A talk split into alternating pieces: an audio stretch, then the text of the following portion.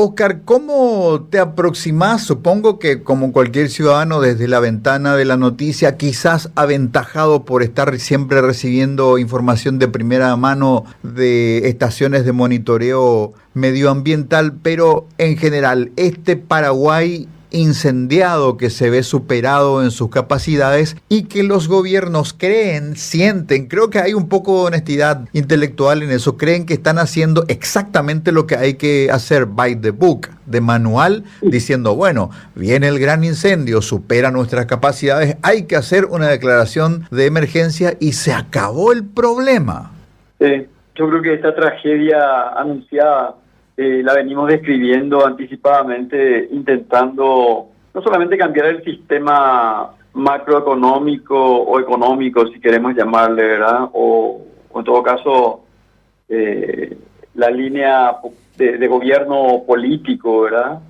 Yo creo que lo que veníamos diciendo hace tanto tiempo es que deberíamos abandonar esa esa manera de ver el mundo que, tenemos hasta hoy y que es generalizado, ¿verdad? Y partir para otra civilización. Definitivamente creo que en algún momento de la historia la humanidad dejó de ser humanidad y simplemente, no sé, se convirtió en, en, un, en un colectivo suicida y, y lo peor es que conscientemente suicida, porque no es que no sepamos las causas estructurales de las cosas que nos hacen mal, sino simplemente es como que estamos atados a una rutina cotidiana que no nos permite cambiar estructuralmente, Quique.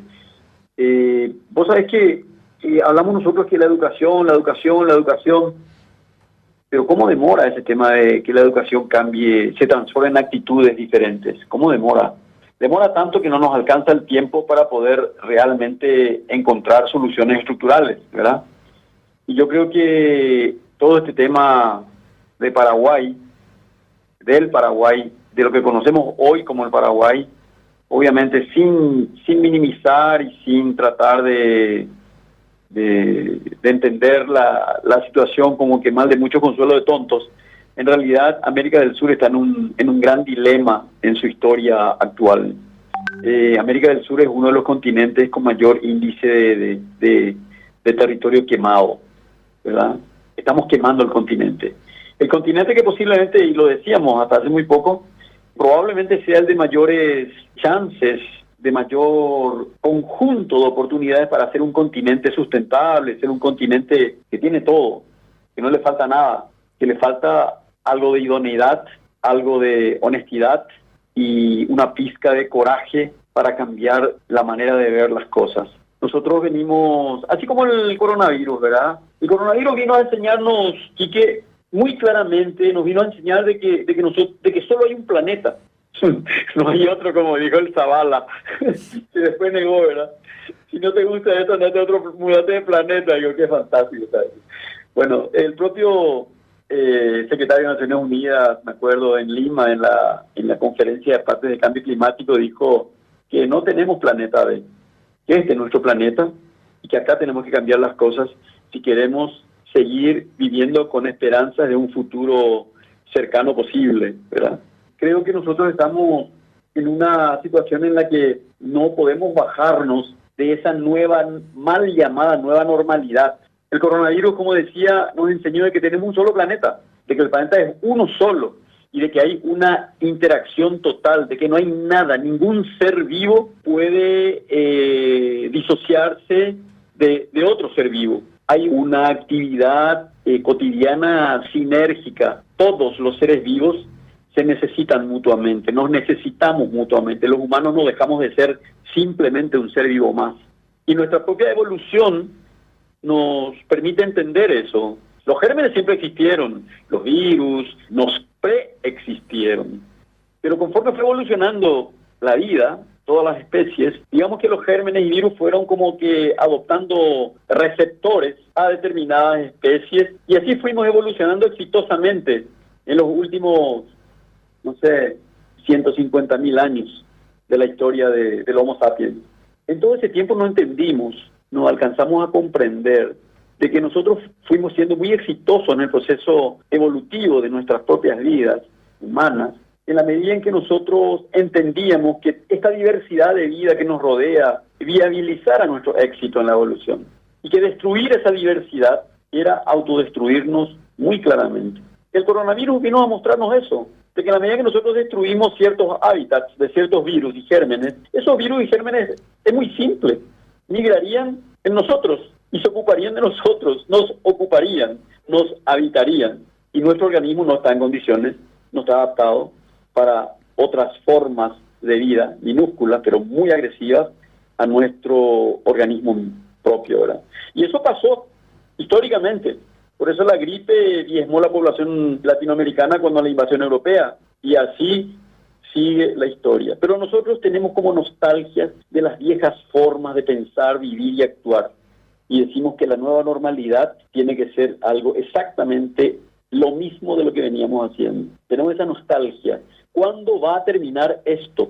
para volver a hacer exactamente lo mismo. Y entonces recurrentemente volver a equivocarnos hasta la siguiente pandemia y así sucesivamente hasta que llegue un momento en que ya no tengamos éxito y por ahí nos extinguimos, así como extinguimos otras formas de vida que viabilizan la nuestra. Y la otra cosa que también nos hizo aprender es que somos un solo, una sola especie, de que no hay razas, somos todos exactamente lo mismo, pero no aprendimos, Quique, no aprendimos y seguimos haciendo más de lo mismo. Con el fuego está pasando algo parecido.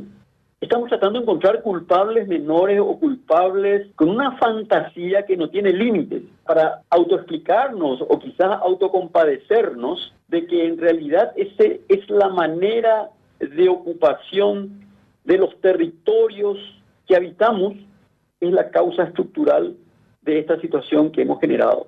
Solo que hay una cuestión sinérgica ahora. Nosotros seguimos haciendo lo mismo que se hacía hace 200, 300 años, en una escala menor, hoy en una escala muy superior y en condiciones absolutamente adversas. Venimos haciendo más de lo mismo y obviamente los resultados se ven maximizados. Hay una situación de proporciones inmensas en materia de impactos. En una época en que todo está seco, en una época en que el territorio está absolutamente desprovisto de sus defensas verdes, es decir, de la vegetación. Y vuelvo a repetir, en un tiempo en que no hay una pizca de humedad, es obvio que una actitud oportunista de abrir más territorio, como hacen las inmobiliarias, como hacen los que quieren convertir ecosistemas en nuevos territorios de megaproducción, es obvio que vaya a generar este tipo de desastres, este tipo infernal de fuegos. Claro que sí, porque todo contribuye a que esta situación se magnifique. No hay nada que pueda impedir que el fuego avance de una manera inatajable, ¿verdad? Salvo una actitud colectiva decidida y donde todos se comprometan a dar su pequeño aporte en apagar el fuego. Y eso se, se demostró las veces que vimos colectivos importantes, grupos de personas que se pusieron las pilas, tomaron por lo menos un baldecito de agua y contribuyeron. En la medida que todos se pusieron, se pudo controlar el fuego en ese lugar. Pero hay una cuestión que a mí me sorprende también, que nos pasamos mirando como desde un balcón que se nos queme la casa. Es como que estamos inmovilizados. Todo bien con el protocolo de bioseguridad, de la inmovilidad individual y, la, y el distanciamiento social, pero todo mal en esto de que no reaccionamos. Hay una cuestión cultural atávica que definitivamente nos lleva a una historia fatídica en donde yo no veo un final feliz. Definitivamente creo que estamos en una situación bastante complicada y no es solamente en el Paraguay. Si nosotros miramos el continente, por lo menos el continente, fíjate lo que está pasando en Brasil, fíjate lo que está pasando en Bolivia. Lo que pasa es que nosotros los paraguayos y las paraguayas como que nos cuesta mucho saltar más allá, muy lejos de nuestro ombligo, ¿verdad? Nos cuesta muchísimo. Roa lo decía muy claramente, no, nos acostumbraron a actuar como isleños, donde nosotros no vemos más allá de los límites de nuestra isla. Pero esto está pasando por todos lados. Me hacía gracia cuando nuestro ministro del Interior decía que iba a pedirle ayuda al Brasil. El Brasil está pidiendo ayuda internacional para poder contener los fuegos amazónicos y del Gran Pantanal, etcétera. Mal pudiera aportar con alguna ayuda por ahí, bueno. Pedirle socorro al que está pidiendo socorro. Sí, Brasil está pidiendo socorro categórico y nosotros estamos pidiendo socorro al que pide socorro. Para mí eh, eh, está bien, ¿verdad? O sea, deberíamos tener como una visión un poco más realista y ver que la solución está en casa. Arquitecto, perdón si hago un planteamiento muy crudo y muy brutal, pero si la matriz económica rural de Paraguay no estuviese basada en la economía extractiva que sustituye bosques por sojales, ¿no tendríamos este problema o tendríamos este mismo problema pero a otra escala? Categórico no, rotundo no.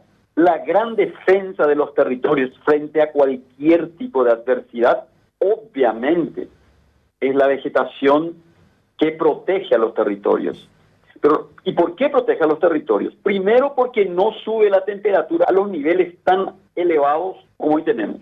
En un escenario de crisis climática, donde la temperatura media sube, si no tenés vegetación, eso se maximiza. Y ante una situación de alta temperatura, obviamente la posibilidad de erupción de llegar a ser fuego es muy, muy, muy, muy próxima por un lado. Por el otro, los niveles de sequedad, la sequía, la sequía histórica que estamos sufriendo, ¿a qué se debe?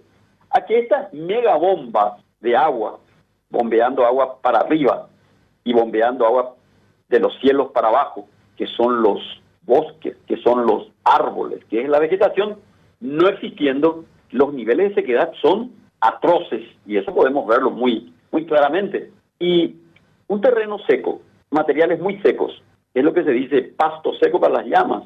Nosotros generamos las condiciones perfectas para que esta situación de incendios, de fuego, llegue a los niveles máximos de destrucción. Claro que sí. Si tuviéramos bosques, podríamos tener altos niveles de humedad ambiente. No tendríamos el estío que tenemos en ríos, lagos, lagunas de bajísimo caudal, algunos prácticamente desaparecidos el gran pantanal del Alto Paraguay, miles de kilómetros sin agua, secos, con el suelo resquebrajado, algo nunca visto. Por eso hablo mucho de sinergia, porque todo suma.